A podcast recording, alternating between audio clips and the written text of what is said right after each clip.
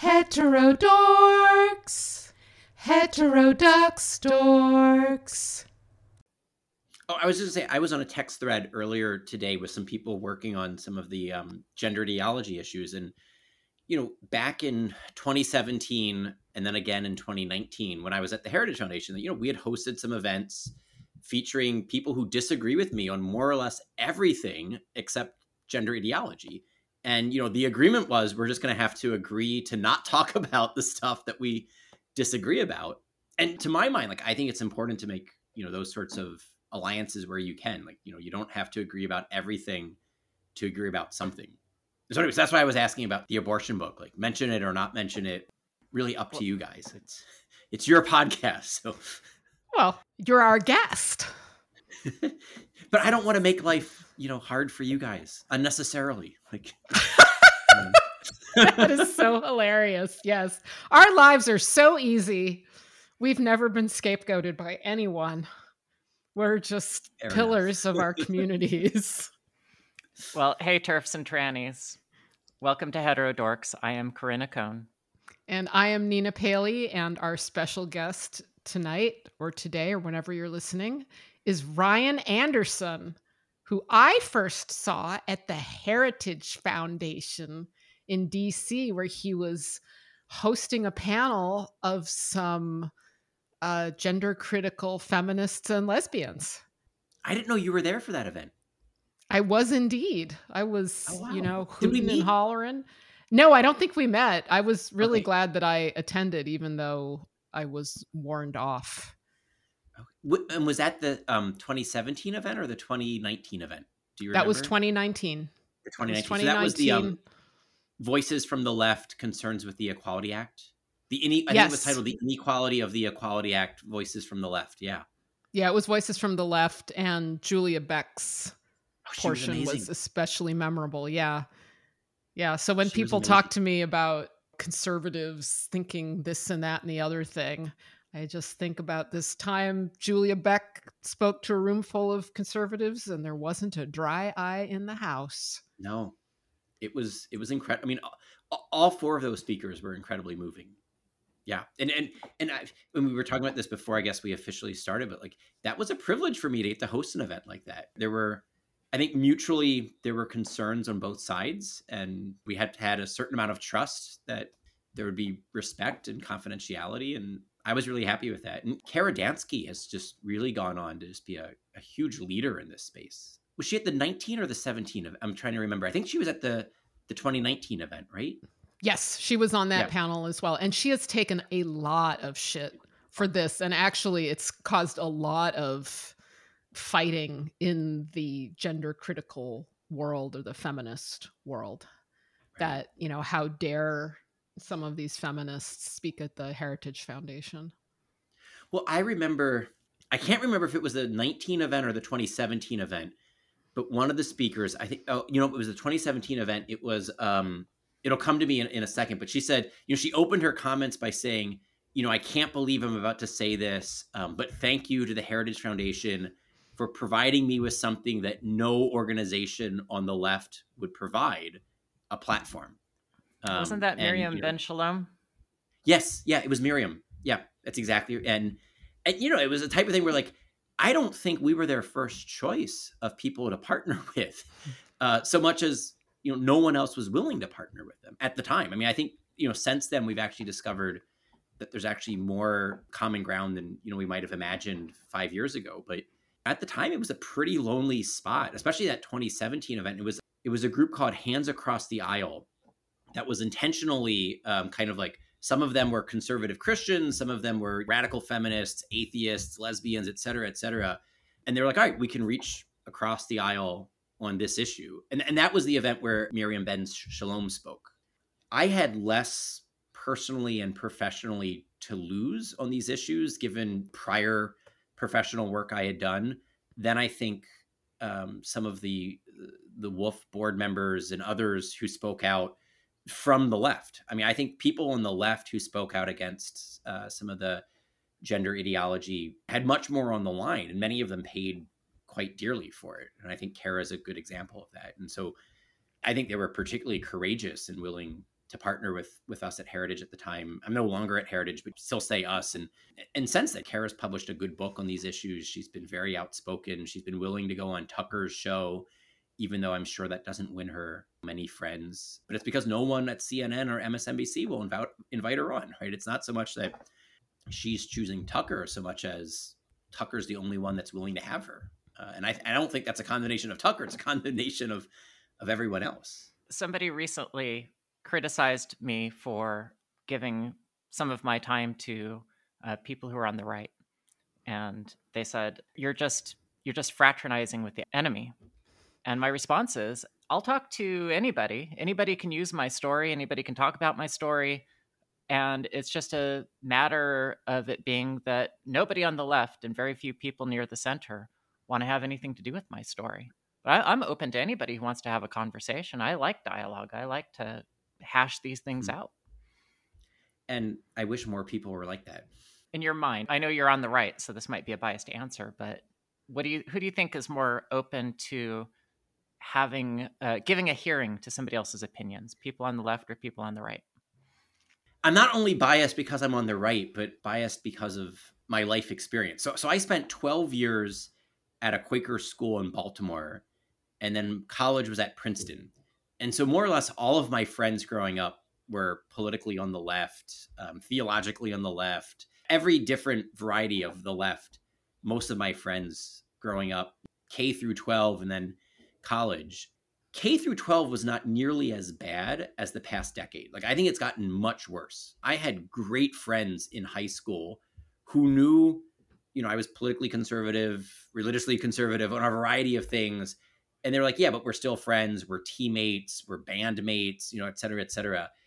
And a couple of years ago, uh, I was canceled by my high school alma mater, and we don't talk anymore. And it's, it's kind of sad. But I don't know enough to say globally is there more intolerance on the right or on the left? What what I've experienced has been much more intolerance on the left. And I think it's also different uh, if you're talking about at the elite levels of society or at you know more kind of like grassroots blue collar working class levels but at least at the elite levels there's much more of a presumption that if you're college educated if you have an advanced degree if you work in certain professions media, news, academia, politics, that well, everyone who's educated thinks X. And if you don't think X, it can only be because you're a bad person. Right. And so it's, and you know, and those are the circles that I live in. I have a undergraduate degree, a, a PhD. I work in the intersection of academia, media, and politics. And so it's much more of a, if you don't agree with us, it, it can only be at this point that you're evil because we know you're well educated. Like you have all these fancy degrees, you work in places uh, that require you to be smart. We've heard you speak, and you clearly aren't a Neanderthal, so it must be that you're morally backwards. So how did you how did you end up in these situations? I grew up in a college town. My parents are liber- were liberal Democrats. My family's all liberal Democrat. Uh, everyone around me is liberal Democrat and conservatives were you know they were around but they were the outlier and we we othered them. So when i started being canceled and denounced by my tribe basically mm. i felt like a scapegoat somebody from inside the tribe who has then been ejected from the tribe. But how did you end up around all of those liberals when your family i assume your family was conservative yeah, yeah. i mean so it, it's an interesting question because i come from like a standard kind of catholic family but they didn't send any of us to catholic schools. We all went to the quaker school that was right next door to the catholic church that we went to. So sunday mornings you know we all went to mass at the catholic church. Monday through friday the very next building down on the street was the quaker school. And you know it was quakerism. Its origins are kind of as a non-doctrinal form of Protestant Christianity that, you know, over time different varieties of Quakers are more or less Christian, with some Quakers not even speaking about the Bible or the Trinity or Jesus. You know, the terms being the inner light, there's that of God of in all of us. Quaker meeting for worship. Some of them have preachers, but the majority don't. It's very much like you sit in silence. And then if the spirit moves you, you might stand up and share what is on your heart. And, you know, all four of my brothers and I went there uh, first grade through 12th grade. And, you know, most people at the school were more liberal, progressive on the left than not. And then I went to college at Princeton, and more people there are on the left than not. And it's not so much that like, you know, I sought this out or my parents sought it out, but I grew up in Baltimore City. The the public schools were not all that great. My parents sent us to a private school, a Quaker school, which was, you know, affordable for them. The deal was they said that we'll pay for, for first through 12th grade, but in college you're on your own. And so they didn't pay a hmm. dime for any of our college tuitions. But the trade off was that we all got a very solid first through 12th grade education, which was a great, in hindsight, a great blessing in life. And I think it's been particularly helpful for me, given like what now my professional vocation is, which I spend a lot of time talking to audiences that don't agree with me. And I'm kind of like, well, this just reminds me of one, what like dinner was like at home, because I have very opinionated family members, but also this is what high school and college was like. People who disagree with me, but you need to learn how to talk to people uh, and how to disagree without being disagreeable. Like I think that's a lost skill that we used to have. Uh, and so in hindsight, I can say all of those formative experiences really prepared me well for trying to form partnerships, alliances, working together with people who might agree on some issues but not all issues, and then talking to audiences who not are not inclined necessarily to agree with me. I do a lot of campus speaking, colleges, law schools, uh, things like that. What is a conservative? I mean, so that's actually the topic of a lot of debate over the past five years. I mean, I, I mean, this is, I mean, you ask two conservatives, you might get three opinions, right? It's, it's. I mean, historically, it would, it would have been something like people who want to both conserve aspects of law and culture um, that promote human flourishing, human dignity, common good, but then also people who want to minimize the role of government in their lives, right? And so that's the, that latter part's the more libertarian strain of conservatism. The former part would be the more kind of traditional conservative uh, part of conservatism. And there's been an uneasy uh, tension throughout the 50 years of like the formal conservative movement. Goldwater was more on the libertarian side. Reagan was more of a fusionist.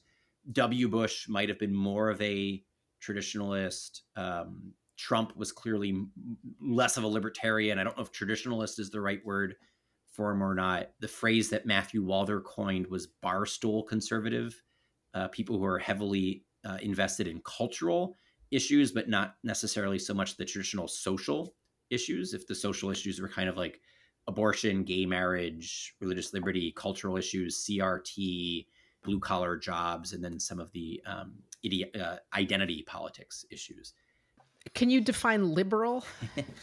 well, I mean, so yes. Uh, so I mean, historically, it was people who cared a lot about liberty, right? I mean, so this the etymology of the term was that. Um, I mean, going all the way back to you know thinkers like John Locke, it was it was a school of political thought that placed an emphasis on protecting individual liberty, and so liber- liberals were about protecting individual liberty, and the fear was that we have overweening political power, and we need to limit political power and so if you think, you know, in this sense, um, you know, the American government is in a certain sense a liberal government because it has certain limited and enumerated powers at the federal level. And then I would say today's liberals have gone beyond that and would say that, well, it's not just that we need liberty from the government, but we need to make that liberty effective. And so you can think of like uh, FDR's freedom from, you know, what, what was the speech? The four freedoms freedom from want, freedom from fear, freedom from I'm forgetting the exact formulation, but the idea here was that you you would actually need this. The fourth one. What was the fourth? I, I, think the fourth one, Ryan. The fourth one was freedom from opinions that I don't want to see on Twitter. well, that's the new one. That's the rise of. I mean, and, and so I mean that's really helpful because FDR, LBJ, you know, New Deal, Great Society liberals were we're going to need a welfare state to make people's liberty effective. That if you don't have certain material resources saying that you have legal freedom that you can't actually do anything about isn't helpful. And then the new version of freedom would be you need to be free from viewpoints, opinions, and people that you disagree with, right? And that and that would be where you see the various kind of debates about forcing other people to do things that you agree with, whether it's baker florist photographers or teachers using preferred pronouns or hospitals doing certain medical procedures or bookstores not selling certain books it's or twitter banning certain accounts et cetera et cetera. The idea being that my liberty requires someone to censor you to limit your speech or your action et cetera et cetera. So those might be three waves of modern liberalism. There's a famous essay by leo strauss titled three waves of modernity which he gives a different genealogy. For now, we'll we'll sit with that. I have said that I am conservative of liberal values from 25 years ago. That's like that Elon Musk graphic. Did, have you guys talked about this that he shared? I don't know. Yeah, that that yes. graphic was drawn by one of oh, our really? guests. Who drew it? I don't even yeah. know the origins. Who who who drew that graphic? That was Colin Wright. Oh, really? That was Oh, wow. Okay. I'm a big fan of his work. Yeah. Yeah, so it's it's kind of weird that I maybe this is just human nature. Supposedly everybody gets conservative as they get old, but there were you know ideas about liberty that I really important to me that I was raised with, like freedom of speech and censorship is really bad and banning books is mm. bad. We don't do that. and I adhere to those ideas still so you're like the old school ACLU. Yes, I used to love the ACLU. I can't believe what happened. My father and my mother too, they're huge supporters of the ACLU. When mm. my father died, he had a, a fund set up at the ACLU, like, you know, don't no flowers, just contribute to this ACLU thing. And now it's just oh, an wow, absolute yeah. disgrace. And Illinois, especially, that's where I live when I was being canceled and my films were being banned in Illinois, Illinois ACLU, my parents' friends, they weren't they weren't helping me. They weren't standing up for my banned films. They were busy getting male prisoners into women's prisons. And me talking about that is why I got canceled and my films banned in the first place. I didn't know that history. Wow. Yeah, it's really there are a number of kind of like gender critical feminists for whom you know they, they have similar stories to that that everything was fine until they started speaking out in favor of biology based sex based rights for women women. Um, yeah we're we're politically homeless. Yeah. and you know last episode i said that i really wanted to find a cult that would love bomb me. I wouldn't mind finding hmm political party to to love bomb me too. I've been so brutalized by my own former tribe. It's like I just want someone to be nice to me. Hey, any libertarians listening, you should try to get to Nina first before the conservatives get her. Yeah. Well, and so what, what has your experience been when I was mentioning the, the, the spectrum of conservatives? You raised your hand, and I, I realize our you know our audience is just getting audio, so they won't know. But I mean, what has your experience been with where libertarians fall on some of these issues? Well, my libertarianism goes back to when I started my own small retail shop and I realized that government is actually mm. my enemy instead of my friend. That radicalized me into uh, ideas like you shouldn't tax people to the point where they can't make a living anymore. right. So, uh, about 10 years ago for myself, I started seeing that what had previously just been the trans community had galvanized around these extremely what I don't even know the right word uh, anti-liberal concepts of controlling speech, um, economically depriving people who had ideas that didn't go along with gender ideology, being uh, violent towards women who wanted to talk about some of these issues. And I am a, a very strong First Amendment believer. And I spoke out to my community and I said, look, we would want reciprocity if we want to meet and have talk about the sorts of ideas that concern the civil rights of trans people. Uh, we should also support women who are meeting to talk about the I, I, their ideas for supporting women's civil rights. And it's not right that we should go and uh, intimidate women and pound on the windows while they're meeting or try to get them displaced from their their meeting places just because we don't like the ideas if we don't like the ideas we should listen to them and then come up with better arguments and let me tell you that that went over very poorly and Mm. it's it's just shocking to me because there's there's nothing particularly like I'm I'm not an I identity ideologue. I think that it's important Mm. for everybody to have an identity. I have one as being trans. Uh, Nina has one as being a feminist. You have one being conservative. These are aspects, identity aspects, but these are not things that we should be going to war over against other people. And I'm sorry, I'm ranting a little bit, but I, I feel very passionately that if we want to be respected in society and if we want to benefit from a pluralistic society that makes allowances and tolerates our existence in it, that we have to also internalize that value and sh- same, show the same tolerance for other people who we disagree with. Everything you just said strikes me a lot like um, things that Andrew Sullivan has said on some of the LGB issues. Because he, he's been outspoken saying, Why are you guys harassing the baker, the florist, the photographer? You know, I thought this was supposed to be a two way street. I wanted freedom to marry, but he should have the freedom not to bake my wedding cake.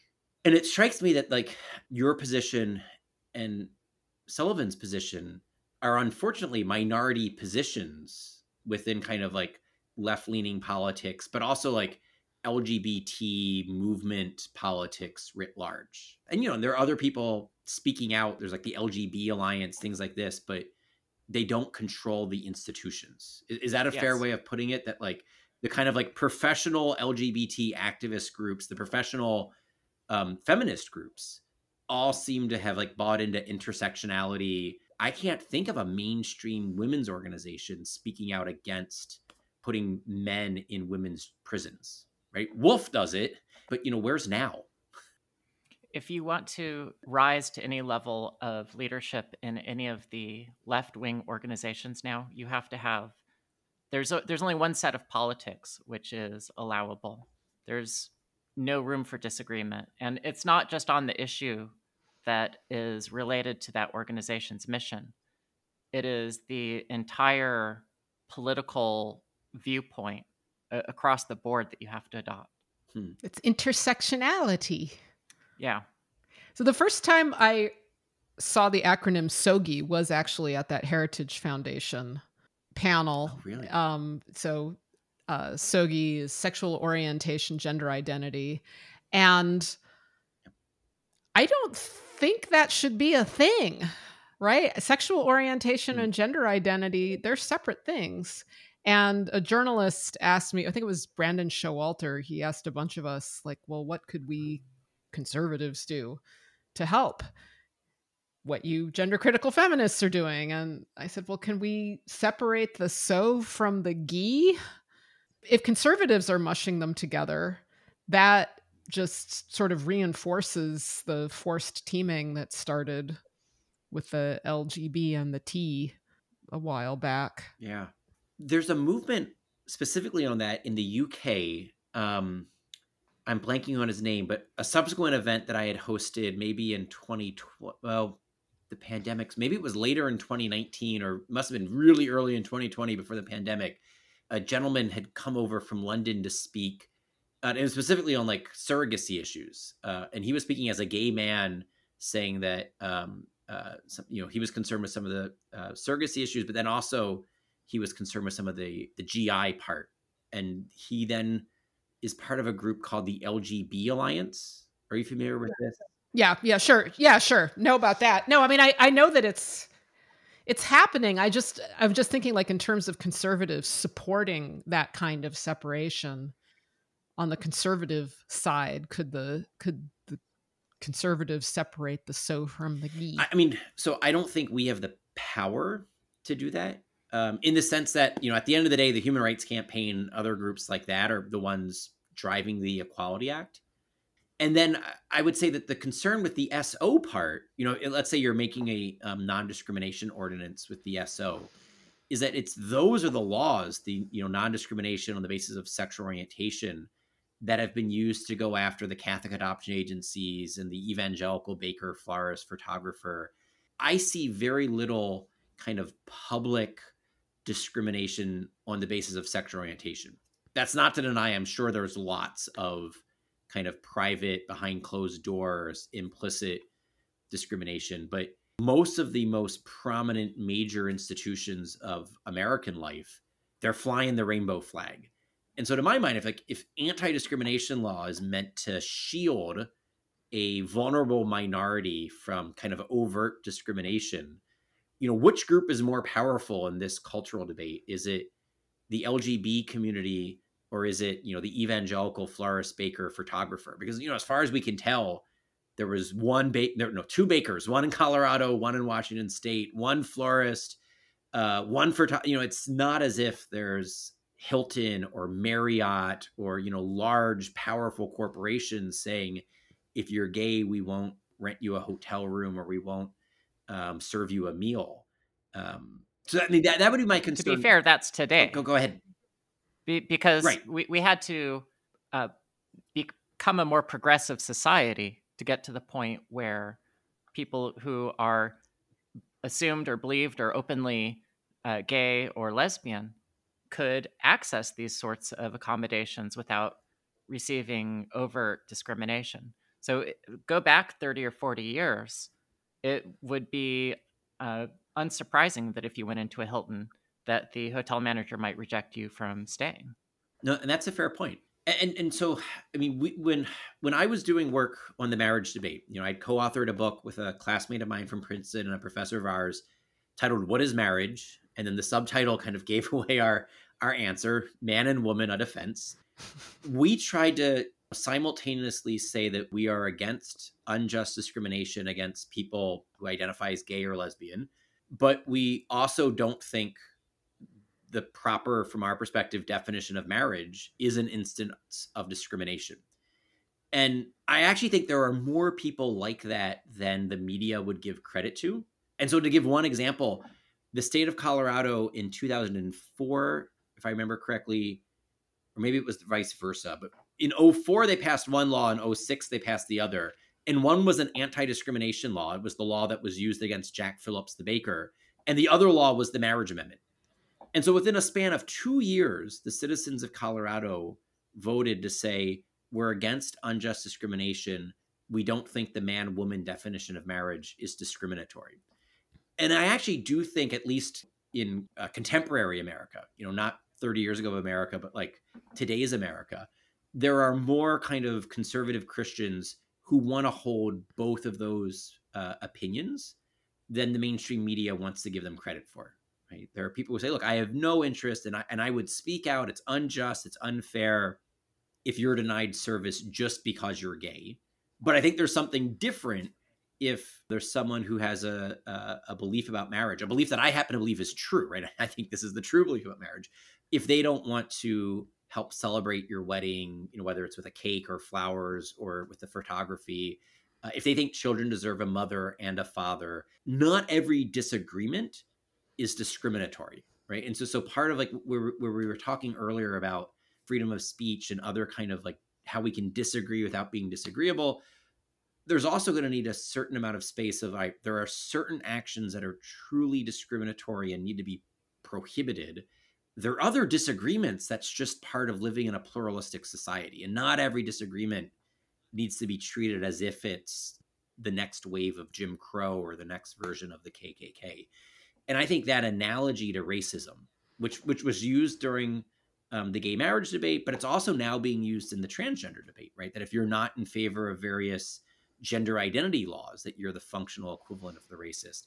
I think it's a really, really bad analogy. It's kind of like the reductio ad Hitlerium, right? Where that you know, anytime I disagree with you, I'm going to compare you to Hitler, and it's those are conversation stoppers. Uh, they don't invite deeper reflection and deeper nuancing. And I think a lot of these things need to be, there are lots of distinctions that need to be drawn. There's lots of nuance hmm. um, that needs to be discovered. Well, I've got a good case for you to think about. So okay, when great. I was in my early 30s, I was in college and I was working part time and I had insurance coverage through my employer. And the in network doctor or the in network network was a Catholic hospital and I sought for continuing hormone replacement therapy, which is now necessary for me because teenage me decided to do something that that is irreversible. And the Catholic hospital would not schedule me with their endocrinologist because it was against their ethics. However, it is medically necessary for me to have some form of exogenous hormone. And I had to pay out of pocket and out of network to get that service. So, in that scenario, what do you think the, the law should do in order to address somebody in my position? Yeah. I mean, I think that is possibly the most difficult question. Um, because, I mean, the way that you described it is that you had already made the decision to transition. And so you no longer had your kind of like natural hormone producing bodily organs. But all right, so so so that said, I mean, I think that's more difficult than like the question of someone who wants to do this as like initiating a transition procedure. But I also think simultaneously with that is that I think it would be unjust if the healthcare network said we're not offering you any hormone replacement therapy, period, versus we're going to offer you the hormone uh, replacement therapy that is biologically appropriate. Because, like, you know, the way you described it, once you removed your hormone producing organs, you need something. But whether it's estrogen or testosterone is something of an open question. And I think there's a reasonable debate, even in the case we probably disagree about this. But I mean, I think even in the case of adults, there's an open question of what's in the best interest of people. And I come down Catholic uh, hospitals and the ethical and religious directives, the ERDs that govern Catholic healthcare, come down in the perspective that adults shouldn't try to live as if they're the opposite sex.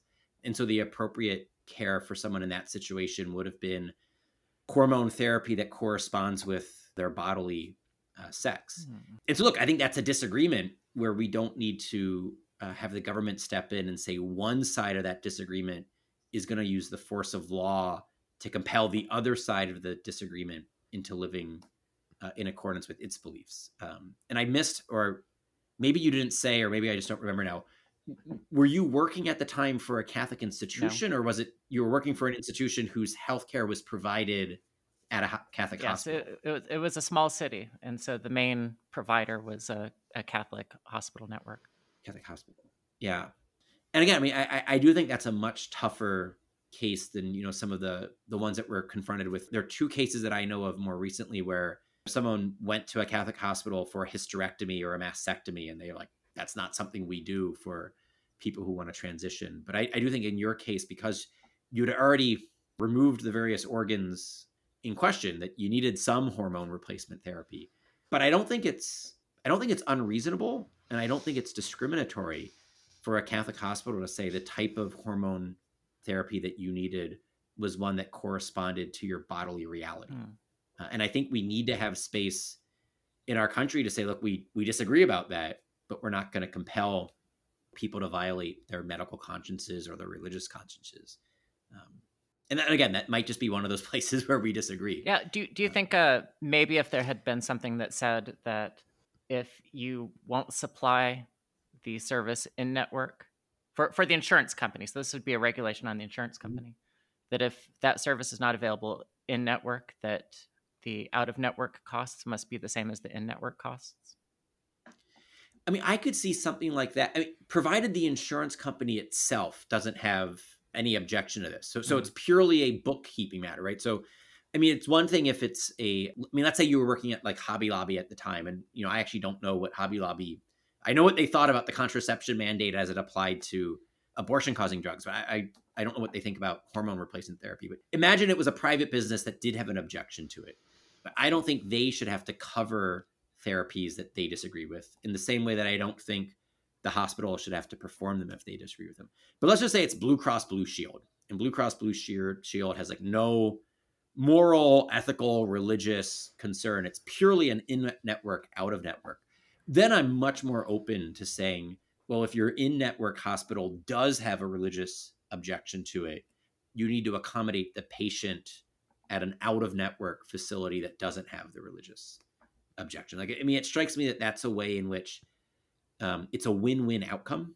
I had co-authored a book um, titled "Debating Religious Liberty and Discrimination," and it was me and Sherif Girgis on one side, and then John Corvino on the other side, and it was much more about the aftermath of gay marriage debates than it was. You know, it was published, in, I think, in 2016 or 2017. So it was before many of the um, transgender issues came to the fore. But the argument that Sherif and I put forward is that look, whenever we can find win-win outcomes on these conflicts between discrimination and religious liberty, it strikes us that a win-win outcome as a political cultural matter is much preferable to a winner takes all outcome. The type of thing that I just described in which if Blue Cross Blue Shield doesn't have an objection to it, the in-network hospital is Catholic, they do have an objection, they could pay the same price at another uh, hospital and that way it's the Catholic hospital keeps its integrity intact. You keep what you think is best for your healthcare intact, and Blue Cross Blue Shield is probably paying the same bottom line at the end of the day, right? So anyway, that strikes me as a win-win. But and we and we should explore. We should be willing to kind of pursue those sorts of outcomes more often than not. If you were a minor, I might give you a different answer. Right? I mean, I think it's an appropriate function of government to say that minors um, shouldn't be transitioning. Yeah, know? and I think I, I, agree. I'm a pro, I'm a programmer though, so the miners I think are are a, a, the, they've got the black lung stuff, but the programmers we, we have to transition. Yeah, most of you do. I was going to say that talking about healthcare, I mean, American healthcare is a disaster. I think and we're just talking about one little aspect of the disaster that is American healthcare. So fixing that problem will not make it less of a disaster. Well, isn't it the case though, Nina and and Ryan, that if we go to nationalized healthcare, that the providers like at the Catholic hospitals, they won't even have a choice. It's going to be regulated centrally and there will be one standard that every provider must follow. I think something like that would be true, which is why I'm much more in favor of um, kind of a a, a market based approach because like we don't currently have a market based approach. I have no idea what it really costs when I'm shopping around. I, I have psoriatic arthritis, so I see a rheumatologist very frequently. I'm on a re- there are no sticker prices, and I can't even call up doctors and ask like, yeah. what is your regular quarterly fee for me to come in? What's your blood work fee? I have no idea what the difference between, you know, going to this lab, LabCorp versus the other lab. So we don't have a market based, a true market based system. But then I, I'm not with the libertarians on this, where you would just say leave it to the market. I think the functional equivalent of what we do with like vouchers in a school choice context, we should have healthcare vouchers. Um, there's no reason why people um, who are not particularly well off financially shouldn't have access to affordable healthcare. The way that we do that is, to my mind, simultaneously like market competition when it comes to the to the delivery of healthcare with things like vouchers when it comes to the funding of healthcare. So you give someone who's poor not government run healthcare, but you know, a subsidy to go buy the same health insurance that you know we might buy if we have the luxury. And then also I would detach it from employment. I think it's really it, this is just a relic of mid 20th century American politics in which we were trying to keep wages low. So we started doing all these additional benefits as part of your compensation that our health insurance got tied to our employment. Um, it makes many people feel trapped with their current employer uh, and unable to switch jobs, unable to have a period of unemployment because they would lose health care. And it would just be much better if all of us could shop around for our best health insurance and then people who were below a certain income level were given the functional equivalent of like vouchers to be able to then shop around for their best health insurance which would also then allow you know me as a catholic to seek out a catholic health insurance company a catholic doctor a catholic hospital other people who don't share my values the freedom to have a different type i mean it's actually this is this would allow for greater specificity when it comes to the pluralism of america than a single payer system and a single delivery system. I actually think that the delivery of healthcare is much more crucial um, than the, you know how do we pay for it aspect. But both matter. Ryan, if you don't mind me saying this, I sense within you. I, I recognize it because I see I have it in myself too. But I see within you this desperation for someone else to hear what you're saying and actually understand your logic and react to your logic.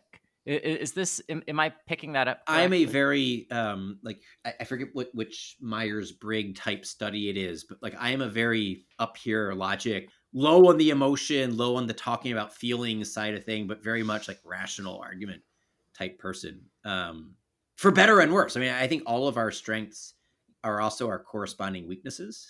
Um, I'm a very much rational thought, logic type of a guy, not a touchy feely emotion type guy. But yeah. You talk about religion. Have you thought about could we classify genderism as a religion? Like, I often think if we just called it what it is, a religion, then that would be better. Is that something you've thought about? It is funny you mentioned that. I spent an hour and a half earlier today talking with some people precisely on that issue. Right now, I'm still mulling it over, but I think in m- many respects, it is like a religion, right? There are aspects of it that have like religious connotations. There, there's like a liturgical aspect to it. There's a dogmatic aspect to it. There's a communal aspect to it. Um, at the same time, I'm hesitant though because I actually religion to my mind is a good thing, and, and you know I think sometimes when people want to say, "Oh, it's like a religion," it's because they want to like denigrate it or they want to um, you know make it seem like it's a superstition. Whereas you know I think religion is ultimately about truths about God, and so you know, and I don't think gender ideology is like that because I don't think it's true, and I don't think it's particularly um, concerned with truths about God. So I almost wonder if it's more like either a heresy or a cult but then I don't like using those languages because I think those are conversation stoppers. I mean, I, I, think like that's if I'm trying to talk to someone who doesn't already agree with me, and I was like, oh yeah, your belief system is a lot like a heresy or a cult. You know, that, that's not inviting dialogue either. But I do think that that that's how they that's how they feel when I say that it's a religion, and I don't mean it in a denigrating hmm. way, right? Like the the faith that people have is right. real it's profoundly important to them. Everything comes from that faith. Right. And it's like, well, I don't know what's going on inside of them. I just, I don't want to be proselytized at, and I want to have a separation of church and state.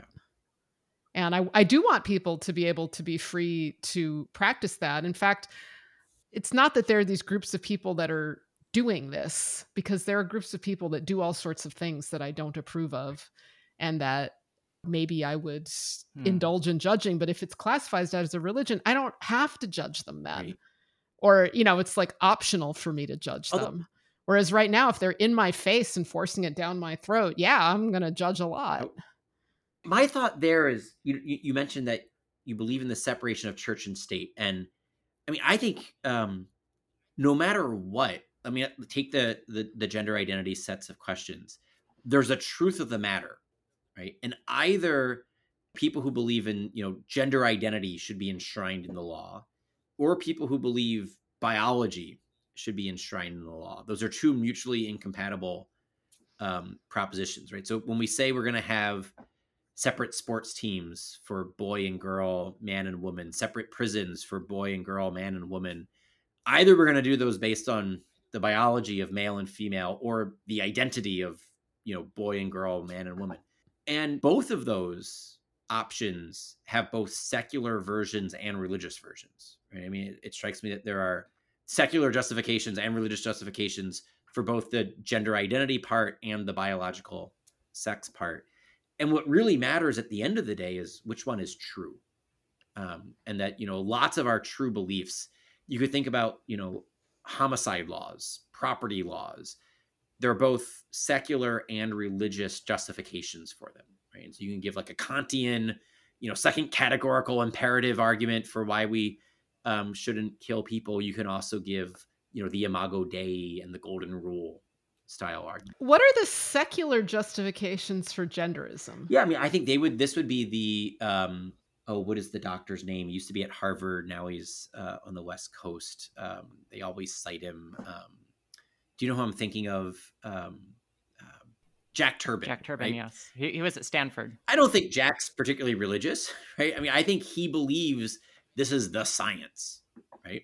I mean, I think he's no, but what I'm saying is that it's it's not the okay. science, right? So like the, there is how can I say like we can say that there's when when you say secular in terms of genderism, when you say that there's secular justifications for it, those are religious Gotcha. justifications. But- but- we just we just don't call them religious in the case of genderism because it's not acknowledged as a religion. Know, there is no there is no scientific evidence of the gendered soul. Uh, it's fine though, but I mean, I I think people need religion, right? I really am not trying to denigrate it by calling it a religion. People they they crave it, and I think that's one of the reasons it's so ascendant. Is that traditional religions are out yes. of favor, but people still have the needs. the So need for community, uh, the need for truth claims, the need for I mean, like I mean, there and the, the need for for claims that are things that you know don't have materialist foundation. basis, right? Like the need for something more for, for Yep. meaning, for like some But kind of you- bigger. You, have to also factor in that this gender ideology is starting to penetrate into a lot of churches. I was messaging with somebody today who said Mm-hmm. that at their church that they're doing the the gender the genderbread man and that they're teaching gender ideology in the church itself. Yeah.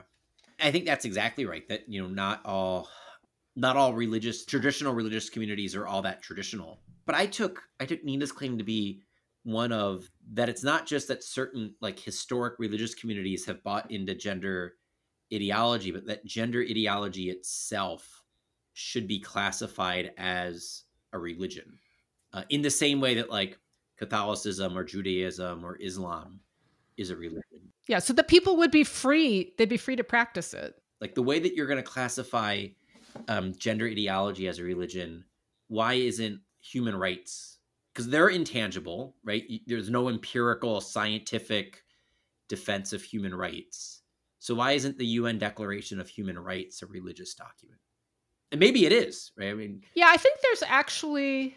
I mean, I, I recently read uh, *The Righteous Mind* oh sure yeah by Jonathan Haidt. Yeah, so uh, there's a lot more morality and moral reasoning going on than people admit. right I mean, I have like my own little religious behaviors because I I acknowledge that I I need something. Hmm. And and yet I there's a real barrier for me to have like a consistent belief in God. Hmm. But I still benefit from some kinds of religious thinking. So I'm an artist and my art practice I can frame it in a spiritual way and but would I want to say art is a religion? Right. I mean, I suppose it could it could reach a degree, it could become popular enough. I mean, I think one aspect of a religion is it's not something that is done in isolation, it is done in community. So uh, it does have an element, uh, this classification that I'm suggesting has an element of size. Also, I say Mm. that a religion is a cult with an army, Mm. just like a language is a dialect with an army. There's lots of things that are cults. and call all kinds of things cults, but if it gets big enough and powerful enough, it becomes a religion. right yeah And I would say gen- genderism is at that point where it has it has a extraordinary amount of institutional power, very much and so it's time. yeah it's an interesting question i, I want to think more about it I'm I'm being sensitive to your time, Ryan. We've had you for an hour, but how are you on time? So, because we haven't even talked about amazon yet no, we haven't. That's Has is your book still banned on Amazon? I went looking for it on Amazon and it didn't come up. it that that is that is the answer to your question. The reason it did not come up is it's still like i mean as far as we can tell they haven't banned all that many books but mine is you know one of the ones that you know they sold it for three years and then um the sunday afternoon before uh, nancy pelosi was bringing the equality act for a vote on the house floor amazon determined that it violated their content policy. And you know none of the words in the book had changed during those three years um, I don't know if you guys have read the book, I but have. you know, would you agree with this statement? Like, I don't think there's any incendiary rhetoric. I mean, people can agree with it or disagree with it, but like, you know, I was very intentional to not use rhetoric that would be offensive. But you know, I argue for propositions that people might disagree with. Um, but it's not a bomb throwing book. your your book, though conservative, is extremely even tempered. You do your very best to try to present enough context so that if somebody disagreed with you, they would at least be able to see what you're looking at to form their own opinion. Yeah. And, I mean, one, thank you, but two, like that, that was what I had been going for. Like, I mean, there, there's a certain type of conservative, and I don't, I mean, I think there's a role for this, but like, you know, they want to get canceled by Amazon or they want to, you know, go to a college campus and, you know, get kicked off campus. That's not my vocation, right? I mean, and, and again, it's not necessarily to criticize them. I think there's a place for that type of individual. It's not the type of book I write, it's not the type of talk I give. And so I was really frustrated when it happened because, like, it wasn't like, oh, great, I got canceled by Amazon. Now I can like go on Fox News and sell more books at Barnes and Noble. It was, to my mind, a clear attempt by Amazon, especially given the timing of when this took place, to discredit me, right? To, to make it seem like me as an, an individual, the book as a written product, were, you know, hate speech, mm. were bigoted, were discriminatory, blah, blah, blah, blah, blah. I don't think they succeeded, but I do think it had a chilling effect yeah, I think there were people who are fearful of you know running afoul of the Amazon censors. Yeah, um, you understand it's not about you, right? Right. It's about the it's a, it's about the the bottom line. It's not personal. I get I get personal. that very much. Yeah. Yeah. You just happen to be there to have an example made of you. And you know, and the same thing happened to Abigail Shrier's book at Target. Yes. If I remember correctly, it was, it was yeah, it was Target that wouldn't sell it and I forget which outlet wouldn't run ads for it if it was like Facebook or Twitter or Amazon. But I mean, it's it's remarkable to me how much public opinion agrees with us on many of these issues, despite the fact that like some of the strongest forces in our economics and our politics are very much um, aligned against us.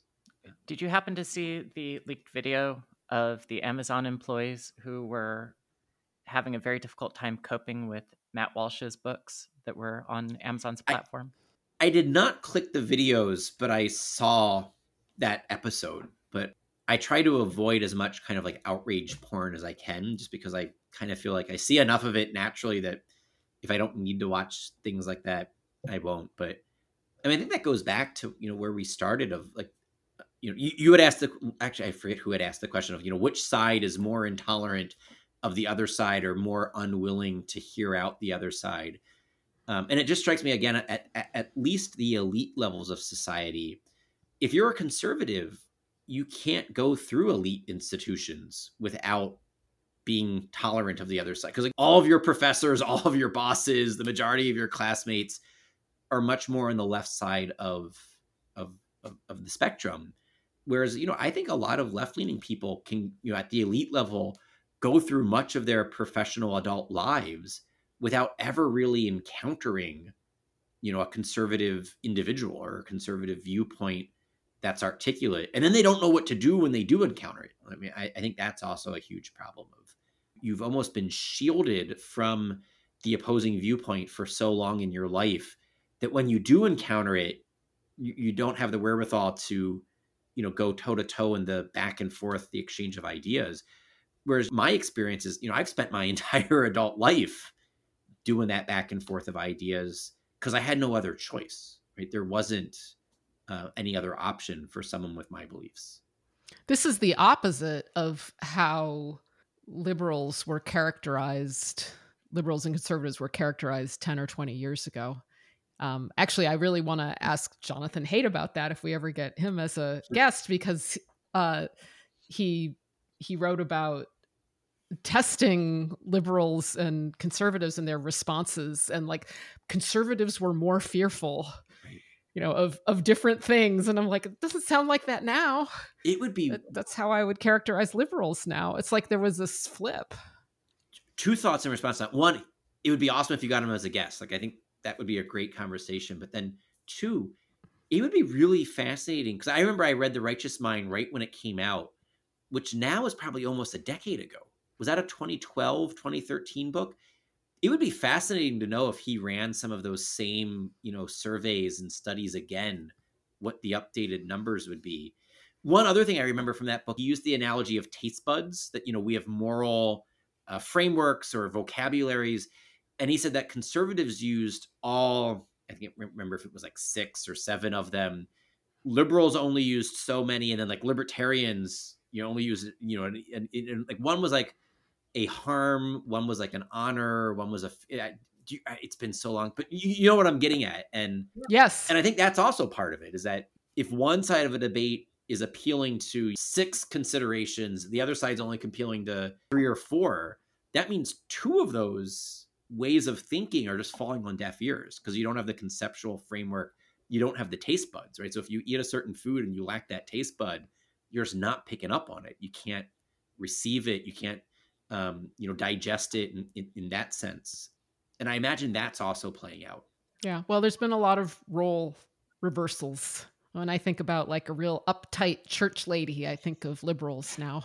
The account libs of tiktok uh, has shown kind of a lot of a progressive, uptight, up, uptight church ladies almost. Um, yes, and proselytizing evangelical right. behavior, which which also raises the question of you know maybe it's part of human nature that like there's no escaping that, and so the question isn't going to be so much of are we going to have that type of behavior, but is it going to be reflective of you know true underlying ontological, metaphysical, moral beliefs. Well, that's why I want classification as a religion, because that we are going to have that kind of behavior. I just want to not be compelled to participate in it or i want i want my compulsion to participate in it to be minimized right I mean, the nice thing about religious freedom is that it means you're free to not practice religions also. And that's very much the kind of like old school liberal you know we, we talked yes, about maybe, maybe an I'm, hour ago. I'm conservative. Yeah. I'm conservative of old school liberalism. yeah.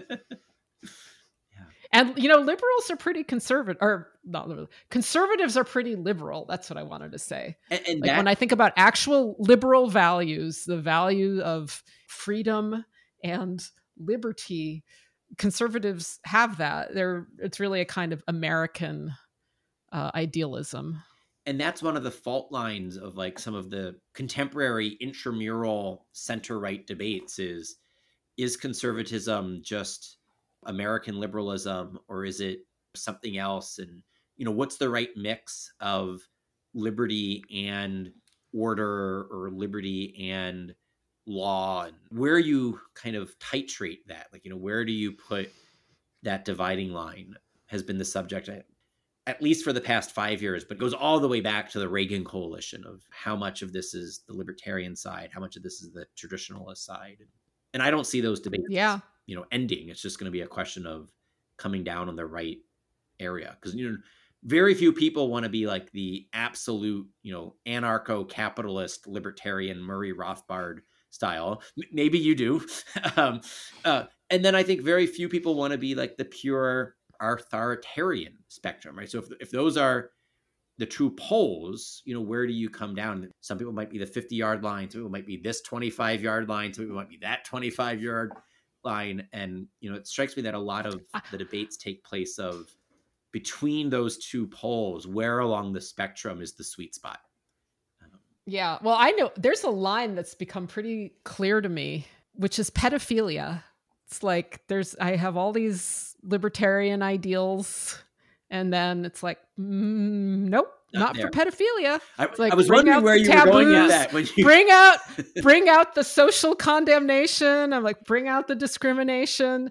And even though i do believe that pedophilia may well not be any kind of choice it may be as involuntary as any sexual orientation. I wouldn't call it a sexual orientation because it's harmful, but uh, you know, a a pedophile or pedophilically inclined person really may mm. not want to be that way, and yet I'm like still okay with shaming them. So I voted for Gary Johnson, Nina, and I can tell you that pedophilia was not part of the platform. Great. Although I mean, it is there are academics talking about intergenerational love. That's their politically correct term. That's their euphemism That's for pedophilia. Intergenerational love. And you know, somewhere on my bookshelf, I have a book titled like it's something like In Defense of Intergenerational Love, and it's published by a um an academic philosopher, or maybe it's titled Adult Child. I, I need a. I'm trying to see if I can actually like physically see it from here, but you know there are what you just articulated I mean, was there are certain liberties. All of our liberties have limits, and what is the limit on our sexual liberties? Consent is one that I think most people agree with and you know you articulated that there should be a limit when it comes to generational gener you know genital contact right that you need to be of the same generation or at least not of an a minor uh, age limit right so maybe like yeah I, I like the just you know minor age because you know if somebody 40 wants to date somebody who's 60 yeah that's there that's intergenerational that's okay with yeah, me yeah no, and that that's fair. I mean, like that's not what I meant by intergenerational. Yeah, so that that's a good clarification. Um, minor generations with anyone of older generation, but I mean that just to my mind also highlights that many of the political bromides on both the right and the left oversimplify things. Right. So if you say, "Look, I'm in favor of liberty," and you're like, all right, really? So you're in favor of the liberty of the pedophile? And like, well, no, no, not right. So we need to talk about the limits to our liberty. And, and, you know, even with religious liberty, I'm, I'm in favor of religious liberty, but I don't think it um, would protect the Aztec who wants to engage in human sacrifice.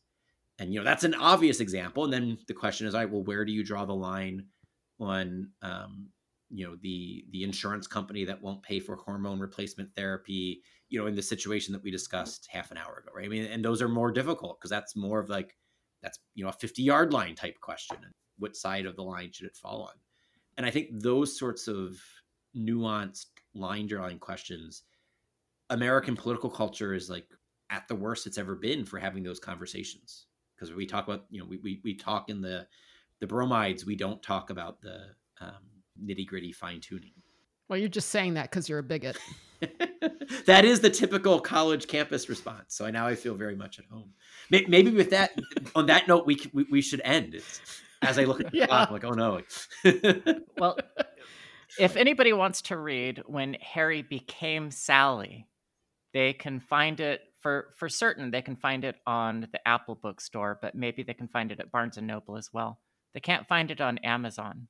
Those are the two places that I know of, like you know, major international chains that do sell the book. Both Barnes and Noble and Apple carries it if one of our listeners is converted to your way of thinking and they want to consume even more Ryan Anderson books afterwards, do you have anything new? You're setting me up for so all of my other books are available at Amazon, um, including a book that'll come out next month uh, titled "Tearing Us Apart: uh, How Abortion." Uh, let me let me get the subtitle right. How abortion sol- uh, harms everything and solves nothing. I was tripping on the order there. Um, and I imagine it would be, you know, something that our listeners uh, might have different perspectives on. Um, but it's it's co-authored with Alexandra DeSanctis, who's a, a, visiting fellow at the Ethics and Public Policy Center, and then a staff writer for National Review. Uh, and to my mind, is probably one of the smartest, most articulate kind of pro-life thinkers, writers, speakers of her generation. She's still in her twenties, and it's more or less meant to, from our perspective, document all of the ways that the past 50 years um, since Roe v. Wade has caused harm um, to our culture, to you know, to children, to women, to medicine, to et cetera, et cetera. And it really hasn't solved any of the problems that it was promised to solve.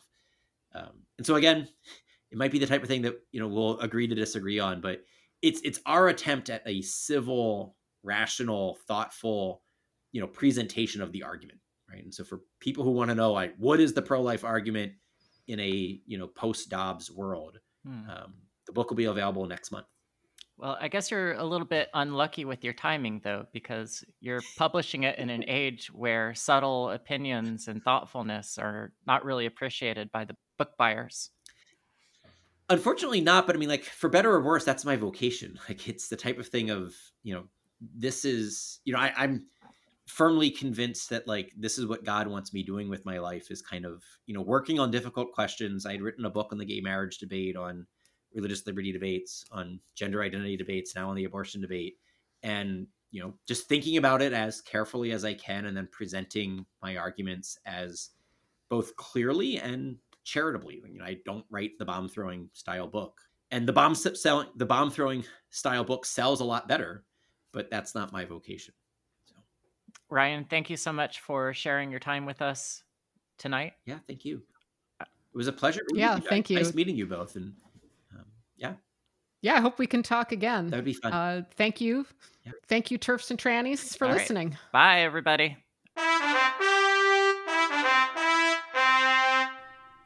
Hey, everybody. Thank you for listening to Heterodorx. You can support our podcast by visiting anchor.fm slash heterodorx or by directly supporting Nina Paley on Patreon at patreon.com slash Nina Paley.